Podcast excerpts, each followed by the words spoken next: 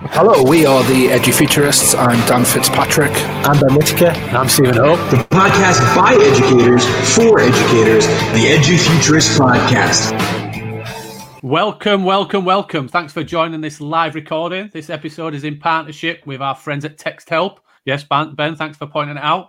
Don't forget, please ask your questions and make your comments in the YouTube live chat or replying on Twitter. If you're listening or watching after the live recording, you can always leave us a comment on Twitter, YouTube, or leave a review on your podcast app. Yeah, check out some of the latest episodes, including Abdul Chauhan, Joe Fletcher-Saxon, Professor Stephen Heppel. Uh, have a look over on the YouTube channel and subscribe while you're there to get an alert for whenever we're live. So it says on these notes we've got about one hundred forty podcast episodes in the back catalogue. I think it's now tipped over the one hundred fifty mark. Um, loads of them at edu futurist dot com. Please subscribe with your podcast app if you're listening to this and you're not watching this live. Um, a reminder about our free series, Transform Online Learning, at edufuturist.com forward slash transform. The podcast by educators, for educators, the EduFuturist Podcast. I uh, just realised I played the jingle at the wrong time there. Uh, yeah, thanks. I was, I was thinking I've completely got this wrong, but I'm just going to go with it anyway. We are joined by... Stephen, Stephen, we're going to do it twice. More fun. Oh, we've got to do it again? Yeah, we'll do it again. We'll do it as many times as it takes. That's fine. Yep, awesome. Yep, keep going, because I'm doing all the... Yeah, try to trip me up, because I did so well with the first one. Okay, so we're joined by Eilidh. Eilidh is currently uh, Education Support Officer for Digital Learning in the southeast of Scotland, uh, working across five local authorities. Uh, she uses both G Suite for Education and Office three sixty-five tools. Wow, almost tripped myself up with that one. Within her work, Eilidh is a Google certified trainer and has supported hundreds of practitioners across the U K on their journey with Google for Education. Eilidh is also a certified innovator, whoop, whoop, and having attended Sweden twenty nineteen uh, Innovator Academy in November, the best one, with the only, only EduFuturist. Okay, that's done it right. Uh, me. Uh, Eilidh is, uh, and me both supported Google for Education and the Bet Stand, focusing on accessibility, um, the real dream team, I believe. That's what you say. Yeah, that's what I just said. Yeah, that's what I just said. It's true. Eilidh, is it, is it though? Is it? It is. Is it true? Yeah. You're about to find out. Eilidh started off her career as a primary teacher in Aberdeen in two thousand thirteen. Her school piloted Chromebooks, which sparked Eilidh's interest in digital technologies and in particular G- in particular G Suite for Education. Uh, through trial and error, she's discovered ways in which technologies could be used to support learners at different stages. And as a teacher, she attended training on TextHelp's Read and Write toolbar, Fluency Tutor and EquatIO. This opened her eyes to the world of assistive technologies and the importance of utilising technology appropriately to meet all learners' needs. So Eilidh progressed to her current role in two thousand eighteen, uh, further developing her knowledge of digital technologies across both primary and secondary settings. She supported schools across Aberdeen to utilise technologies before making a move to Edinburgh uh, with her Irn-Bru. I think we'll talk about that today uh, in twenty nineteen to take up that current role. Uh, you can follow her on Twitter at Miss E. Mackay. The podcast by educators, for educators, the EduFuturist Podcast. Okay, so let's get started, Eilidh. How are we doing? We're good. We're not yeah. as tired as I thought it'd be at this time, so we're all good. Is it is it the new version of Irn-Bru where it's uh, got girders and um, some kind of Red Bull in it? No, no. No? No? No? no. Irn-Bru Extra, that's all you need. Is that what it is? Okay. Yeah. So we've, we started off quite recently during COVID, and I think we'll continue until uh, Boris tells us otherwise. We're looking at how are you coping during lockdown? What did it look like and how things have changed, really? Yeah. So, I mean, my life has changed in the sense that I am now delivering webinars every single day to teachers and to authorities and having daily tea parties at eleven o'clock. So, which is quite nice. I must say it does help in the morning having something to look forward to.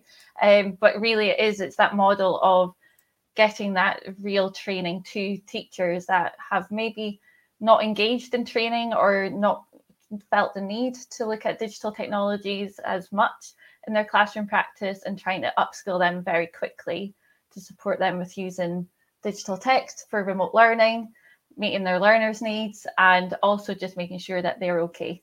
So that's that's my real thing at the moment is just supporting teachers, and that's across two of the authorities I worked with, and also being in contact with the other three as and when required. So yeah, busy. and, and yourselves.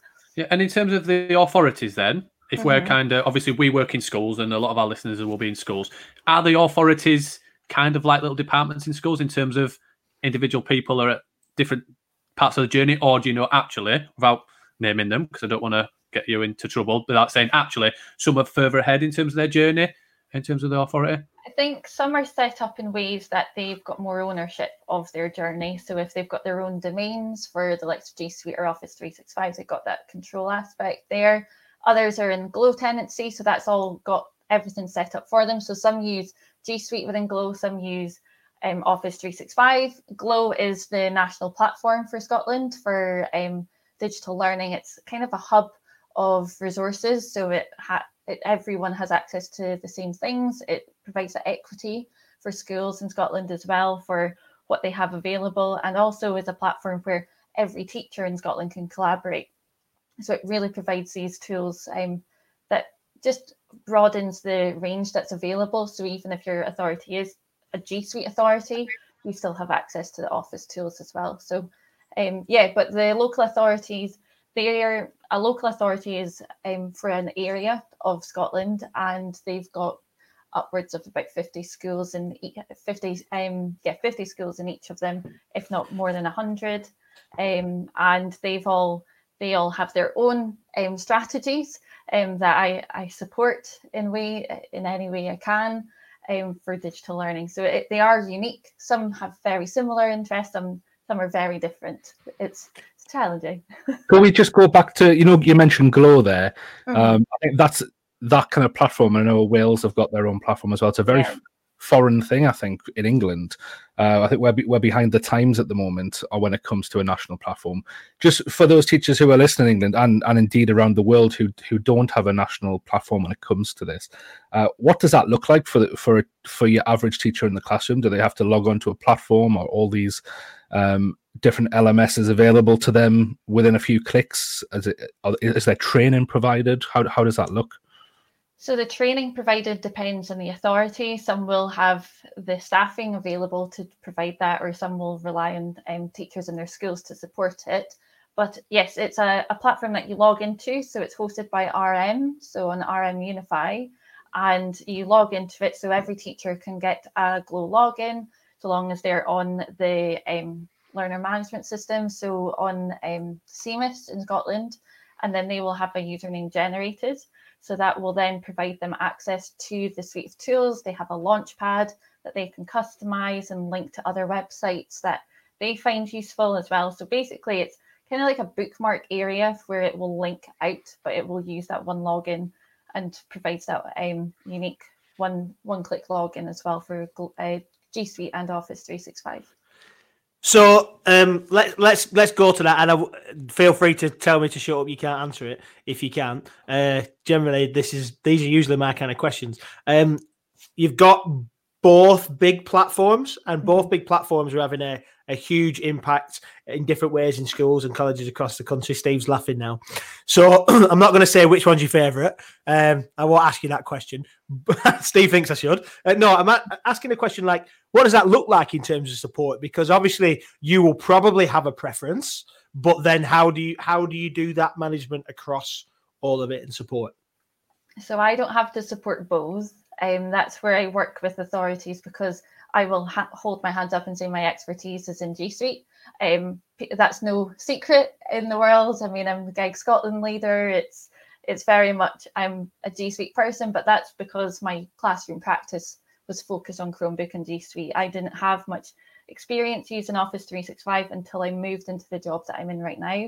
Um, and that's where I utilise the teachers who are the experts, the M I E experts out there um, in the region to support me with making the right decisions and actually being able to provide the support to the teachers that they, that they need. So that that was a that was a, a lovely answer. Um, do you have you are, are you interested in giving a like a daily briefing for the government? No. no, no, no. In politics. no, I, I, I think I think that's um, that's that's great. You basically you're using the the expertise of other people around you, but obviously your strength is in G Suite. Um, t- ties in, I suppose, the Glow model is, um, as, as Dan was saying, it's we, we've been been harping on a little bit that England is behind the rest of the U K. Uh, there's no d- no doubt about it in terms of a central digital platform. Um, and so would you say the benefit of Glow, the major benefit, is that it's a single place for everything? Or is it the fact that... Um, by having Glow, does Scotland have some other benefits than just a single sign-on position? I think it gives Scotland that unique thing where everyone's got access to a, a single place where they can utilise um, Office tools. Office is the one that's there by default, and you have to request for G Suite to be switched on. Um, but certainly it's it's there for everyone. Not every authority uses it. So there are a number of authorities who have their own tenancies, and they don't use the Glow one. So they'll sit without it so that they can have that admin control. Um, certainly authorities I've worked in do not have, um, they don't have G Suite within Glow, they're outside of it. And G Suite within Glow is relatively new, so it's only within the last couple of years that's been made available. So some authorities have been using these tools for seven years plus, so they've been that step ahead of it. So they there was no need for them to go back into that national tenancy. Do you think that because of the, the pandemic outbreak uh, a few months ago that Scotland were in a better position for having that? I mean, I can't comment on what's going on everywhere else. I'm no expert what's going on in other areas. But yeah, I mean, I I think we've we've got the tools available. Whether they were being used prior to the pandemic is another question. Um, yeah. And it's maybe now people are more aware of what they had available all the time. And they just are learning how to use it a lot faster than they may have if we didn't have this pandemic. And I think that's a realization that most schools are having at the moment as well around the world. Um, so that these platforms were, were have been available for a while, um, just they didn't know about them, and now they're quickly getting to know about them. Yeah, and and and, and you know what? I think obviously Glow. Uh, and people probably don't think, Joe, and maybe this is this this is probably going to make me sound really bad. Joe, you don't think of Scotland in terms of innovation sometimes, you know, and a lot of people in the U K think, you know what, it's those people um, with the rolling hills and everything else and lots of scenery. They've got sparse land. But actually, I, I was doing some research around learnings that can happen from remote learning that's already taken place. And I've got I've got an article up here um, that I've kind of shared with a lot of people that around in twenty eleven that they'd already gone and looked at this, you know, the remote learning in the Highlands, mm-hmm. that bringing together the one hundred colleges uh, and learning centres around, and how they did that like you know, nine years ago. So I know Glow's new in terms of that journey, but actually Scotland has been in- innovating in terms of its education for a long time be- before that. Yeah, and I know you spoke about this, I think, with Rachel a few weeks ago when everything happened. There, so there's eSchool in Scotland, which is hosted out in the West, um, Outer Hebrides, and that is where um, there's the option for students to enrol into some courses where perhaps they're short of staff in their schools, and they can enrol in a higher course um, or advanced higher courses, or they can also get music tuition as well. So pretty much every subject's available, and they're utilising teachers across Scotland to deliver that remotely. Um, so that that's certainly a model that's happening. Not everywhere, that's authorities opt in to do that, but um yeah, certainly there are things out there that are a good role model for how we can move forward. Yeah, and and, and I was lucky enough um last year, god I, I think it was last year, you know, it feels like we've had five years in April, I don't know about everybody else, but um last year I was lucky enough to do some work with Canusie High School, and while I was up there doing some uh, some training and some work with their students and their staff, Um, so got to see the um, that process in action, that they were then delivering some of their hires for their for that for those students um, at a college um, that was not accessible to those students in the Highlands um, without that access. And I was like, straight away, I was blown away. I was like, this is this is something that really we should be adopting more. And I know that I've, I've been involved with some conversations in terms of Sweden that are, are, are adopting that model based on not um, students not being able to travel. It was more The, the the the recruitment of teachers to teach foreign foreign languages, uh, and I think we need to be learning that. But actually, there's not that cross pollination um, in education. Everybody's working in silos in terms of uh, of, of the authorities, um, so I think we've got a lot to learn from Scotland there.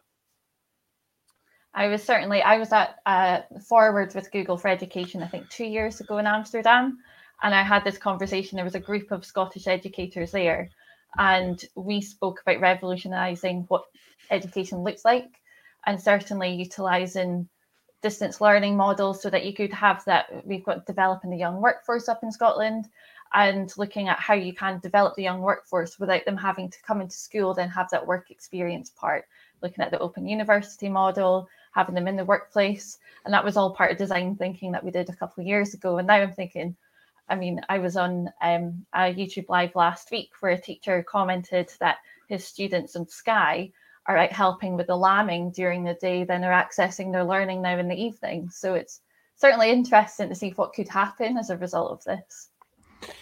I think um, I think it's it's very true. I think the the whole it, it, the phrase that's used quite a lot now is this new normal, isn't it? It's this idea that we're actually going to rethink what normal looks like for education. And I think what what has happened, I suppose, has started to happen over the, the number of years that Glow's existed, and the development, the fact that there's people like you that exist in your role. Um, mm-hmm. There's not many people in that kind of role in, in, in England at all that's doing that's doing the digital learning support. I think it's increasing, some of the stuff around EdTech demonstrators and all the things that are going with that. I think I think it's starting to happen, but it's taken a little bit of time. I, I, I wondered if we could get into a little bit. You talked about the access to all the tools being really important. You talked about how um, Glow allows that that place of access, that everybody in Scotland can access it, whether they do or not, they can do. Um, and I think that ties in nicely to uh, the T-shirt, uh, thinking about the idea around accessibility and the and and and I know you're really passionate about it. I know not just it's not just uh, this is part of my job, or this is something that um, I went to talk for Google at when we're at BET. It's something that you're passionate about. So I, I wonder what, it, just b- before we get into it, for those people that might not think about what accessibility means, what would you say accessibility means to you? And uh, and, and I suppose then we can let's see where that conversation goes. So for me, accessibility isn't about identifying those specific children with dyslexia or those needs or visual impairments who require that technology. It's about making sure that every learner knows what's available, so that if there is a time where they require it. So it could be as simple as using automatic clicks on a Chromebook because they've broken a finger and they can't put pressure on, on the uh, trackpad. So it's anything that can make their lives easier, or as teachers using voice typing to speed up how you actually take notes. But I think accessibility isn't about that label. It's not about, here, Ailey, go and get your uh, laptop, everyone else get your jotters, it's time for us to do our writing. It's about making it that everyone can use what is appropriate for them, r- regardless of whether they've been labelled with a need or not. I think there's too much focus on providing for those students who have that label, and those who have maybe not been put through the system, whether it's down to parent choice of not having um, them diagnosed with a certain specific need, they still have that same support available to them that others do as well. And yeah, and, and I think that came through. Uh, I think uh, we were obviously we, we we had a few weeks planning um, the accessibility stuff, and and uh, and to be fair, we just said to I just said to you, let's just show me some some stuff that I might know, and uh, it took you about five hours to actually show me a lot. Um, but we we went through that element, and I could see actually all the different functionality. That people think that accessibility and bringing learning to life for, for all um, is an expensive thing to do, um, but actually, it's it's there's so much power now in terms of any devices. I know we're talking about um, Chromebooks, but actually, even within um, like Surface Pros and everything else, there's functionality within those for free. Um, and and I know that I must have watched you do about a thousand. Um, demos at BET uh, until it came. But is is there any key ones that you actually think about? You know what, within a Chromebook or, or or any other device that you think straight away is a go-to? I would always say voice typing. I think that's one that people don't realise is available on any of their devices, whether it's their phone on the keyboard, whether it's on their Chromebooks, on their laptops, if they've. And then certainly working within the Google Docs world, as I do personally, and to take, take all my work notes. It's there in that Chrome browser all the time. And people, I mean, certainly at BET, that was the thing people weren't aware of. And looking at the Google format, they weren't aware that you could change the language. So I had people voice typing in Arabic, Greek, in Swedish, all of these different languages, and they were amazed at how accurate it was. And that that's something that they've been they've been using these tools for a long time, but they had never gone into that tool section and gone to voice typing. But and they were just amazed, and that's always there. I think um, we also touched upon a, a lot in terms of accessibility, the ability of cloud tools now and the fruition, and the, those have come to the forefront where you used to see somebody having support uh, in a classroom, and those kind of supportive mechanisms in primary and secondary and N F E are so important. But actually what happens when they go to a library or go to a space that's outside of the classroom and also go home, how can we continue to make sure that learning is accessible? And I think TextHelp and those kind of products are so powerful for those learners to make sure that they can continue from home. Yeah, I completely agree. I think it's making it that students are aware of everything that they have in their um, school laptops, but as well that this is available when they're at home too. Yeah, yeah. I think um, I don't know if I'm mute. Oh, I thought I wondered if I was muted. Then sometimes, sometimes I do that and think, oh, am I supposed to speak? Uh, I was speaking uh, anyway. Yeah, I think that that mentality around equity and about fairness and about rightness and um. Th- This has just exacerbated it, hasn't it? We talked with Lloyd Jim Knight. That's a great word, by the way, exacerbated. I don't think that gets used enough. I think we should use that. That should become like a theme word, exacerbated. I, I, I can't say that word, so I'm definitely not going to use it. Yeah, mate, but you there's there's lots of words you can't say. Not going to lie. Well, this is an accessibility episode. Come on. A what? You word. Um, um, um, um. so, no, um, so, yeah, I think this idea around access Um, has been kind of brought to the fore, and um, we talked with Lloyd Jim Knight and Bob Harrison on uh, previous episodes, and they've talked about acts. Look at me, I'm laughing. I'm taking Mickey out of him, and I can't. The idea around um, access to technology um, and the ability to um, for people at home and whatever whatever situation they're in to be able to, to be able to be involved with this and, and, and get that. And I, I wonder if you could. Um, you talked about voice typing. I know you talked about some uh, some other stuff at Bet. I I popped over and saw a couple of your demos. You didn't demo for me, just saying. Um, I didn't I didn't ask you. I asked Steve, and he said, uh, "Can we wait till Ailidh's finished and then she can do it?" Uh, I, I'm joking. Um, what what what other things would you point people towards to help help their students um, access things? Um, not necessarily people with with difficulties, but access other accessibility tools other than voice typing. So one of the things I've been using recently is um, just going into page setup and changing the colour of the page. So even if there's not that screen overlay, you can just quite simply change that page setup before you share that work with your class, whether it's on Teams or whether it's on Google Classroom. You could then have that all set up. So even if it's just for one learner, you know, who has that need, no one's going to notice that their page is a slightly different colour. If it's if that's consistent, consistently the way that you provide learning opportunities for your class online, they'll just think that's what you do as a teacher. It's also about making sure that everything, certainly right now when everything's remote, that all your instructions are consistent and they're clear.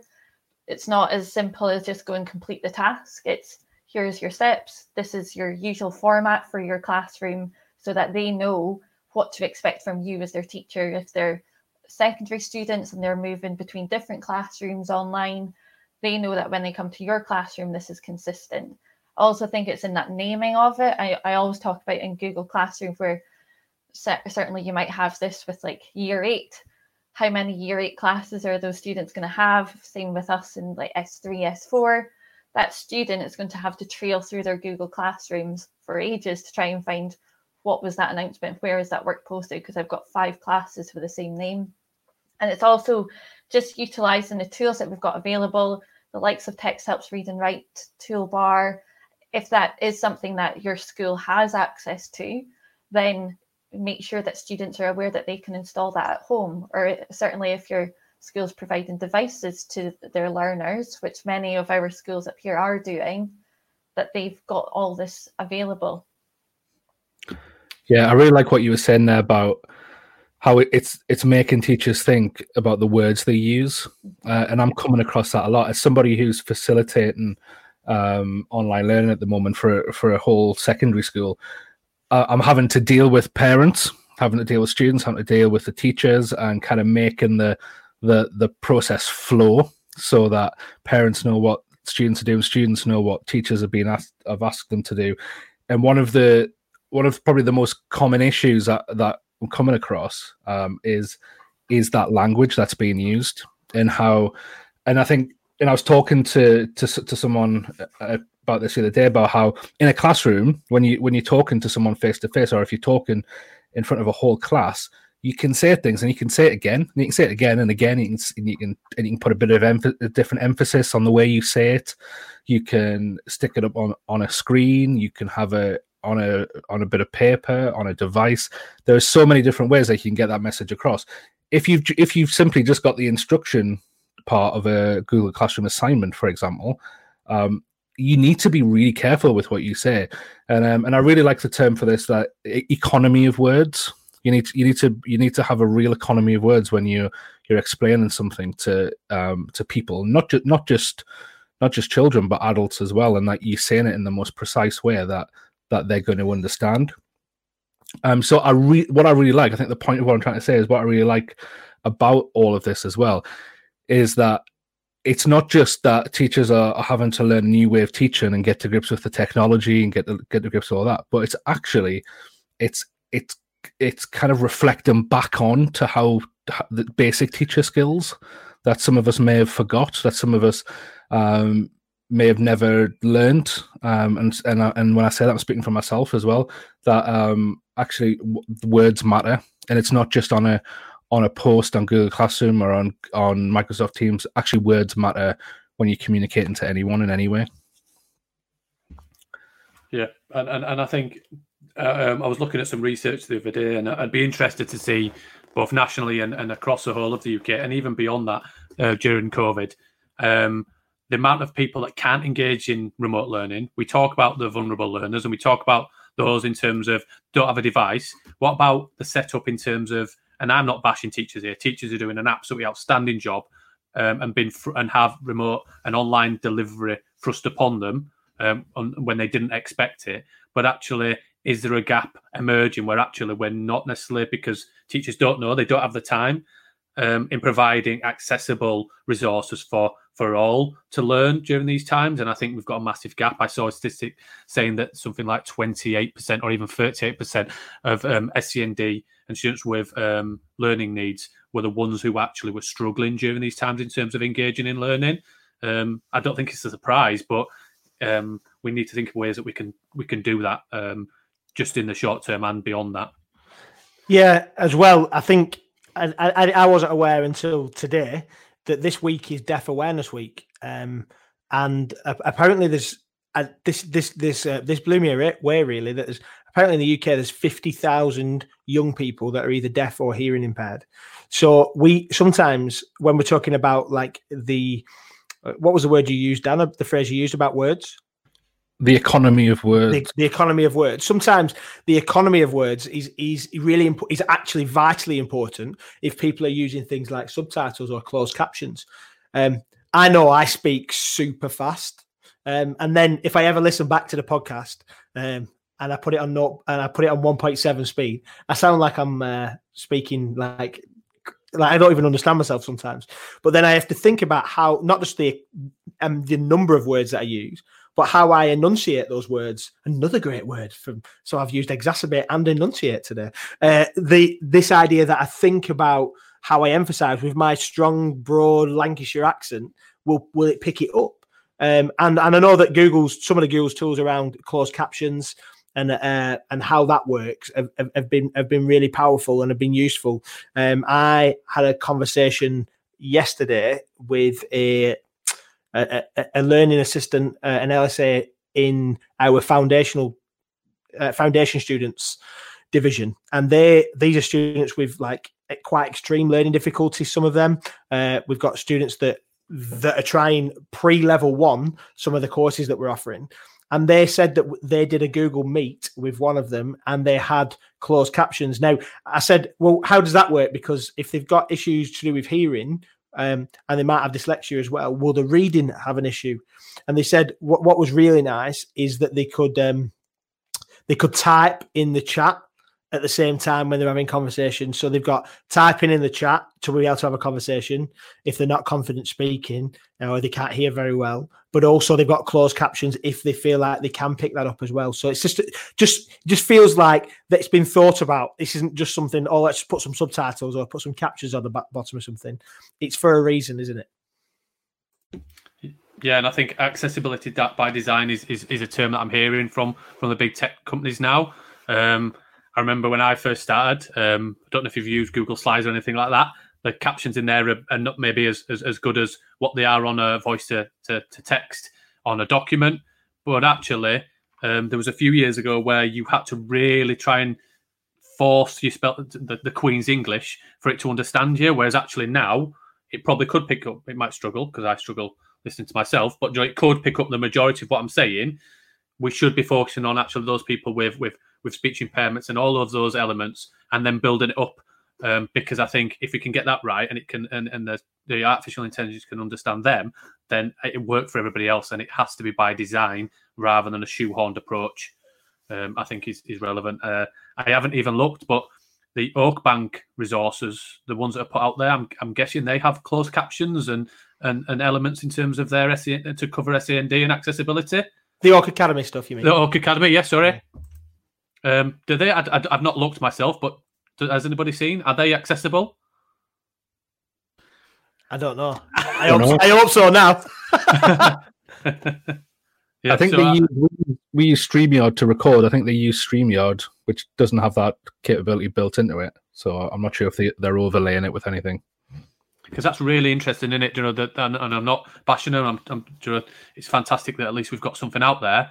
But by design, you're then disadvantaging students straight off the bat. Straight off the bat. Um, but yeah, yeah. It's interesting what you're saying. I was watching. Um, have, has anyone have you ever watched those Explained little documentaries on Netflix? No, nobody. No. oh, I think oh. I know what you mean. I've seen. Yeah, yeah I have. Yeah, yeah, yeah. Go on Netflix. It's just a series called Explained, and Netflix make them, and they just choose random subjects and do like a little twenty-minute documentary on. That is a really good one about coronavirus on there at the minute. Um, but they, I think I was watching one of them, and it was and it was kind of. I think you were alluding to this a bit before, Steve, about uh, how they're working on the technology to be able to for voice voice recognition software to be able to interpret um, what uh, people who have difficulty speaking are saying. So obviously there's there's a, there's a lot of um, uh, computer learning that has to take place with that, and it's very it's very individualized. But I think the fact that we're working on it at the moment means that in the not so distant future, those types of features will be integrated into these tools. Just just to answer, I've uh, answer Steve as well. There's an accessibility statement on Oak National Academy's website that talks about um, they're making it so that. Um, It's able to be used, the website, by multiple people with changing colours, contrast levels, and then um, some of the sp- uh, speech recognition software and uh, screen readers as well. So just just so that people know that that is being taken into account in what in, in their website. Yeah, yeah, and and I, and I think um, even like Ailey said, accessibility by just saying okay, it's for those people that are uh, deaf and blind and other things, but actually. What about accessibility in terms of developing students of all um, with uh, writing and reading? And I know Google have just made an announcement of the terms of um, some of their read aloud stuff. Uh, and there's some great products out there. We've been on a call today with around RaiQ. Those those those kind of things are, are massive at the minute, aren't they? In terms of equity for all, in terms of their development of that skill. I mean, certainly. I mean, you're speaking about reading there, and one of the, I think. Certainly when I think about my own classroom practice as a teacher and using Fluency Tutor from TextHelp, that right now is a no-brainer for me as a primary teacher for hearing the students reading, providing them that access to text, because I think a lot of teachers, I'm not too sure, I mean, I'm not in the classroom now myself, but you may be relying on text that children have got at home and, you know, that equity of access to text, you know, they may not, not have a lovely library of books at home. The libraries are all closed as well, so they can't go and access it. And having Fluency Tutor as a way of you one, hearing the students reading every week so that you can hear how their reading's progressing, you can have that comprehension side of things. And they've got those tools available within their online that they can actually go and access. They can break that text down, listen to it, use the text to speech, practice, listen to themselves and, and you know, self-assess. I think that's such a big thing right now. Students are on their own. They don't have their peers supporting them. It's that self-assessment for students is a big skill that they need to have prior to submitting work. And Fluency Tutor is a biggie for me. Um, that was one of my favourite tools when I was in the classroom with little primary three children, so seven-year-olds, um, for uh, certainly helping them progress that bit further. Yeah, uh, a good friend Kev Bradshaw, um, who's on the uh, is in the chat. Hi, Kev. Um, he's it was he a, was he a Sweden boy with you as well? Yeah. Uh, maybe he just heard that you're on, so decided to to uh, to, to feel yeah. sorry for you.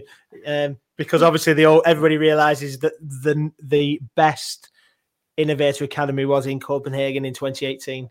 Um, but Kev Kev made a point here about, you talked about Fluency Tutor, and I know you, you talked a little bit about Read and Write, um, and he says that it supports everyday development. Every student can use this, and some of the, like the highlighting tools and some of the stuff that allows it to then go into a into a Google Doc to save that for afterwards, and some of those. So those, it's not just an accessibility tool here; it's an efficiency tool as well, isn't it? It's a it's a it's a time saving and workflow issue. Do you, is is Read Write something that you that you use? In one of the authorities I work in, they're, they're currently on a trial of it at the moment. But as a teacher, I used it. And then when I was working in Aberdeen, they they use it extensively. So it's something that I am a big fan of. I, I think Steve saw me demo it quite a lot at B E T. It is one of my favourite tools. I, I mean, I use it a lot as well. Those highlight tools, I think, are the key ones, certainly with, with the vocabulary list. Being able to just collect your collect your highlights for revision purposes. I always encourage Um, hire students to to use it for that purpose so that they can collate all their revision color code, um, using that audio maker as well so that they can take the entire text, create an M P three and listen to it as if they would an audiobook.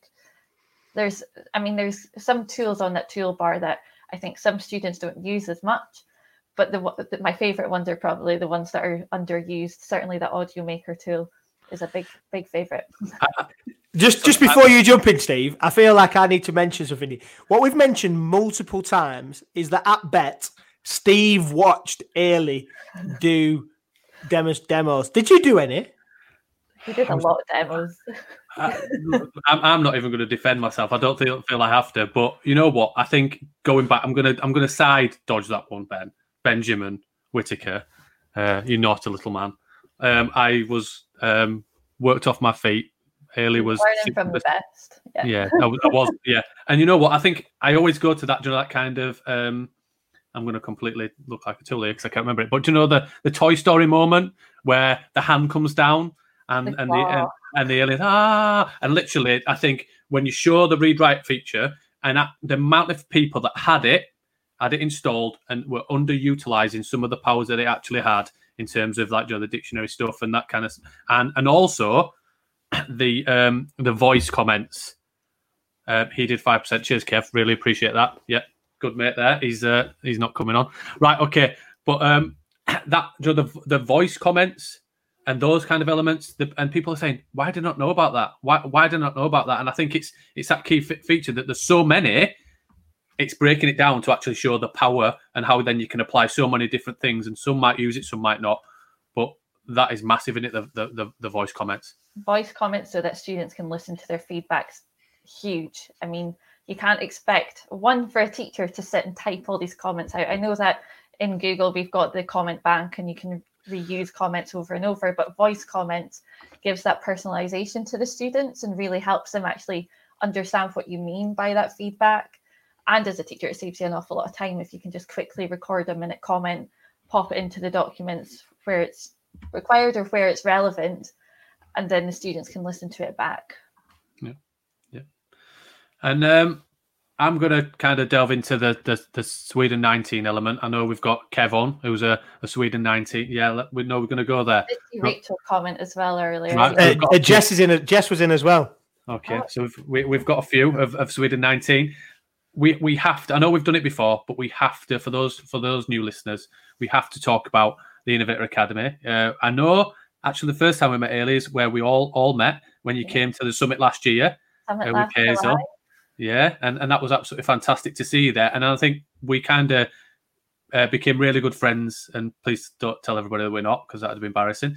Um, at yeah, um, at Sweden nineteen, and, and walk us through that, because um, I know me and Ben talk about it, and Dan obviously wishes he had that story to tell. But yeah, do- yeah, that, that's why I'm that's why I'm rushing to do it. Soon. Yeah, soon, Dan. But, you all say it like like I've been rejected from it like multiple times. We promised. I haven't we even applied for it. I seen what I seen what it did to you two, and I thought I'm not having any of it. Uh, um, could we just just to, you've muted your mic, Ben? See, that's what it did to him. He doesn't even know when his mic's muted. Oh, right, you said so, you were going to a Microsoft one. Is what I was what I was trying to say, and it didn't even bloody work. So before we move on, Eilidh, I mean, so let me just say, because I know we talk about uh, the Innovator Academies a lot, but um, I know that we d- Dave get lost, right? So. Um, So, for, I know we, we've got a lot of new listeners uh, since we started doing live streaming, and a lot of people from other places in the world who started listening to us. Could we just say what it is? Because I think we sometimes we talk about it like we know what we we that people know what it is. So could we start from maybe square one? Go for it. Right, I'll go. Oh, thanks, guys. um, so it is a cohort of educators who have a shared. Well, it's really a passion in education. It's not really about the Google tools. It's about having an, an issue that you come across in your day-to-day life as a teacher, as someone who works within education, and wanting to solve it. And you go in there with your challenge, have a plan, you know, in your the back of your mind of how you think this will go. And then you come out the other end with a completely different idea. And you're like, oh, back to square one. Where am I going from this? I know I haven't done any of the work for my project yet. It's been seven months, um, but it's it's it's going to happen. Um, but yeah, it's it's one of the best things ever. You meet people from around the world. I don't think Steve and I thought we'd meet quite the different people that we did meet when we were there. I mean, Steve and I knew each other. We were in the same group, so we're like, oh, this is great. Heaps of people from the U K at the Sweden one as well, so we knew an awful lot of faces. I was there with my good buddy Hazel from Aberdeen, and yeah, amazing. I, I think it's the most exhausting but exciting thing you could do for professional development. I don't know what Ben and Steve, do you want to weigh in? um, well, I went to the best Innovator Academy. Um, no. part, that was did you, did you, did you go in again? Right now, Ben, there's two of us in this one. You're always going to be wrong. No, but I think I think that's part of it. I know I keep we keep we bang on about this, and uh, which is the best part of that is about the and, and and even though it was cheesy, the idea of the innovator family that, that Dave Leonard just mentioned. I think for me, it's that I know now that my hangout. I, I I did mine in. Um, November twenty eighteen, um, and I still daily get updates, and there's daily little things being put in the chat, people sharing stuff, people supporting each other, um, j- people offering help and, and and jumping on webinars and and all that kind of stuff. And I think it's that ability to to build a little community of people that um, often the roles that most of us are in that are on this call, but also a lot of the people that we encounter are people that are having to solve problems.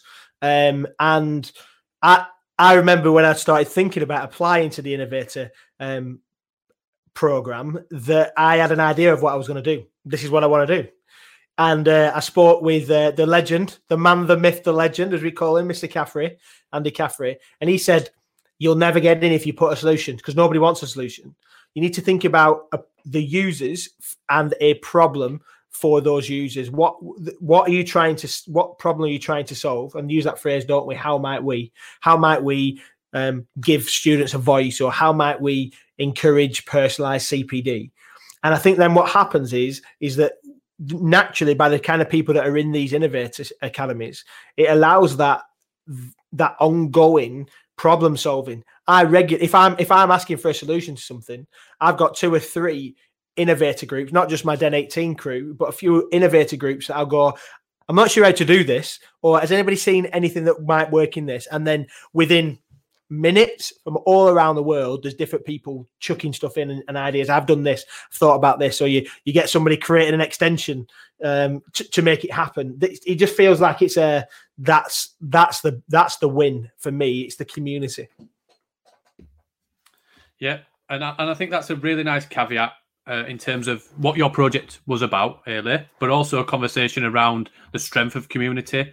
And I know it's not just about one tool, but I know that you're uh, the G G uh, Scotland uh, leader or, or one of the leaders.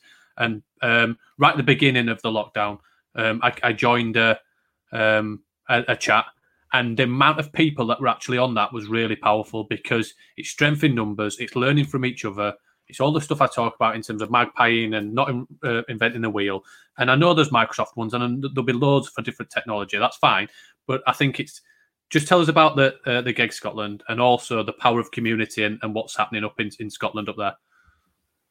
So Geg Scotland, I took over at B E C twenty nineteen. So it was announced at B E C twenty nineteen that I was taking over, and I will say I didn't do much with it. Still, I would say that I've got an awful lot of work to do um, with Geg Scotland, and I'm building up. We've got quite a team of trainers and the actual community of G Suite users in Scotland now who are kind of sharing that interest and sharing the role with me, because it is quite a lot to take on board um, with the current workload. But yeah, so I took it over and then changed jobs, moved, everything just was put on hold. Um, but the Geg Scotland is, it's right now, it's Twitter feed, and we have geg scotland dot com. It's a newer website that's in development, and we've hosted odd webinars and kind of just catch-ups where we try and show what's come out recently in the Google world, give an example of how it could be used in practice, do some questions and answers, and then we um, very quickly uh, just have these small meets just to build that community. It was something that was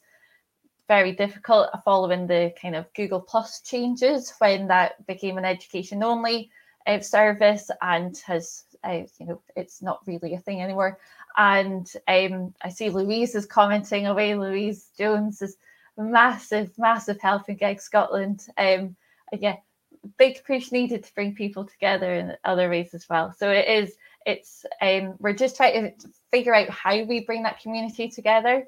And we found that Google Meet is a very good way of doing that. We, Steve was on that call where we just had that first one, I think it was, and brought all these teachers from across Scotland together in one place. They figured out they had similar problems to each other, and we're just trying to find a way and a platform. That is what my uh, innovator project is, is about a platform where you can find all of the gigs easily and contribute and learn from them all without having to sift through the internet constantly to find what's going on elsewhere.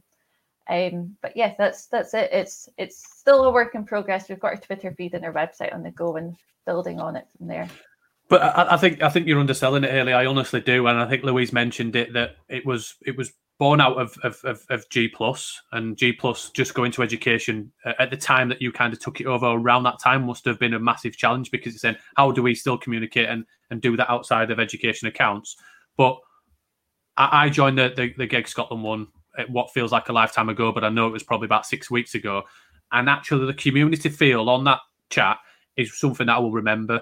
Um, and I don't know whether it was Scotland, and I don't know whether it was a Google community, but I think that would have had a massive impact on those people who were just going, oh my God, what do I do now? There was people stepping up the plate uh, who were demoing, were sharing. I know Louise jumped in and, and, and other people, but to have seventy people, eighty people all on a call at the same time, just saying, it's okay, we are a community, we'll help each other out, and top tips, little things, not things like, oh my God, let me show you how good I am at this thing. Let me just show you one thing that will help you and you can implement right now with your students and your school. And I think that was absolutely fantastic. It, it was, was brilliant. Awesome, Louise, yep, you're right. It was. It's. I think that one, I mean, it does feel like forever ago. It's, it feels like that was last year, and it wasn't. It was, what, six or seven weeks ago. Um, but yeah, that is where we as a community are feeling like we need to go and just have these little chats, coffee catch-ups, evening catch-ups. And I mean, my daily work with my tea parties that I, I mentioned earlier, um, you know, hosting these tea parties, that's that same community. The first one I hosted had over one hundred, one hundred thirty teachers on it. And that was the first webinar I've ever delivered. And I thought, what on earth am I doing? I am not ready for one hundred thirty people to watch me fail. Um, but yeah, it's it's just about building that community of practitioners and knowing that although we're all isolated in our homes right now, that we're not alone. We are all in the same boat. We're all fighting the same battles and trying to learn the same things at the same time. Just try to share that so that we're not feeling that we're trying to do something that's brand new. Other people have done it before, like Ben said, with his innovator work, learning from what others have done, problem solvers, rather than sitting and struggling on your own. It's about reaching out and getting that support when you need it.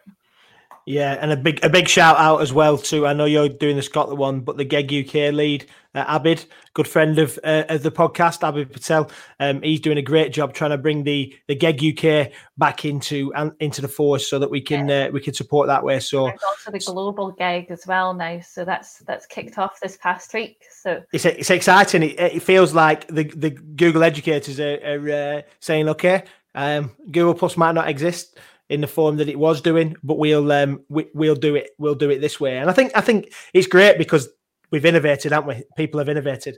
Um, one of my uh, just to, as we kind of come towards a close, I think we talked about what you've been doing in lockdown and you've been thinking around um, how you've been supporting teachers. I wondered if I could finish with a, a little bit of a question around what you've done in lockdown or what you've seen in lockdown that, you, that you'd like to continue. Um, I, I like to think about this, do you know, like room one oh one and whatever, I don't know what it is, where you get to keep some stuff, then you've got to bin some stuff. Um, is there anything you'd like to put in room one oh one and bin it off, but also you want to keep because you think it's great? I can't think of anything I want to get rid of at the moment. I think I'd like to see the same momentum continue when we are back to what normal is or whatever that may look like. It's this enthusiasm that teachers are having for approaching things in this new way. It's we've kind of got past that fear of what what on earth am I doing. We're now at that point where they're trying new things, so it was about that consolidation before, try one new thing, consolidate it before picking up a new tool. But now we're at this point where they are starting to think about how this may look in their classroom. I know conversations I've had today with teachers, they're looking at how they can continue to use Google Classroom, or they can continue to use their forms or their sites that they're creating for their resources in the classroom moving forward, so that their students have got it all in one place. It's not about having all these textbooks and jotters and everything anymore. It's how how can this be maintained, keep this momentum. I know our use, usage stats for all of our online platforms here are going through the roof. Are they suddenly going to drop off? That's, I think my fear is that they will drop, but no, and I, I know from a podcast you had previously, our students going to come and say, I could be doing this online, why am I in the classroom? I think that's uh, that was certainly something that I've relayed back to my line managers this past week, saying our students going to be asking, why am I in this classroom when I can do all of this online? I think that's really important as a something we need to take forward when we're thinking about what, what normal is going to be in our teaching and learning in future. Ellie, it's been it's been great to chat with you and to and to explore those areas of accessibility uh, and the, the the amazing platform that you guys have up there. Uh, I just hope that we can we can have our own. Maybe uh, maybe you never know. Out of the, the end of this, uh, we might have our own version of Glow down in England. Uh, but yeah, it's been it's been great. Normally, we're, we're the most northern people on the podcast, so uh, it's been great to have someone from across the border on. Uh, north, you can't get any further north than me. uh, yeah, um, th- this podcast was done in partnership with TextHelp. Uh, check out TextHelp at check- text help dot com and all the amazing tools that we've mentioned on today's podcast. Uh, yeah, Ben's t-shirt that he's pointing at. Up there. Yeah. So yeah, uh, have a good night, everyone. Uh, to, to, we're recording this at the start of a bank holiday weekend, so have a fantastic weekend, Ellie and Steve, Ben. Have a good one. Yep. Thank Absolute you. Pleasure. Thank Cheers, you.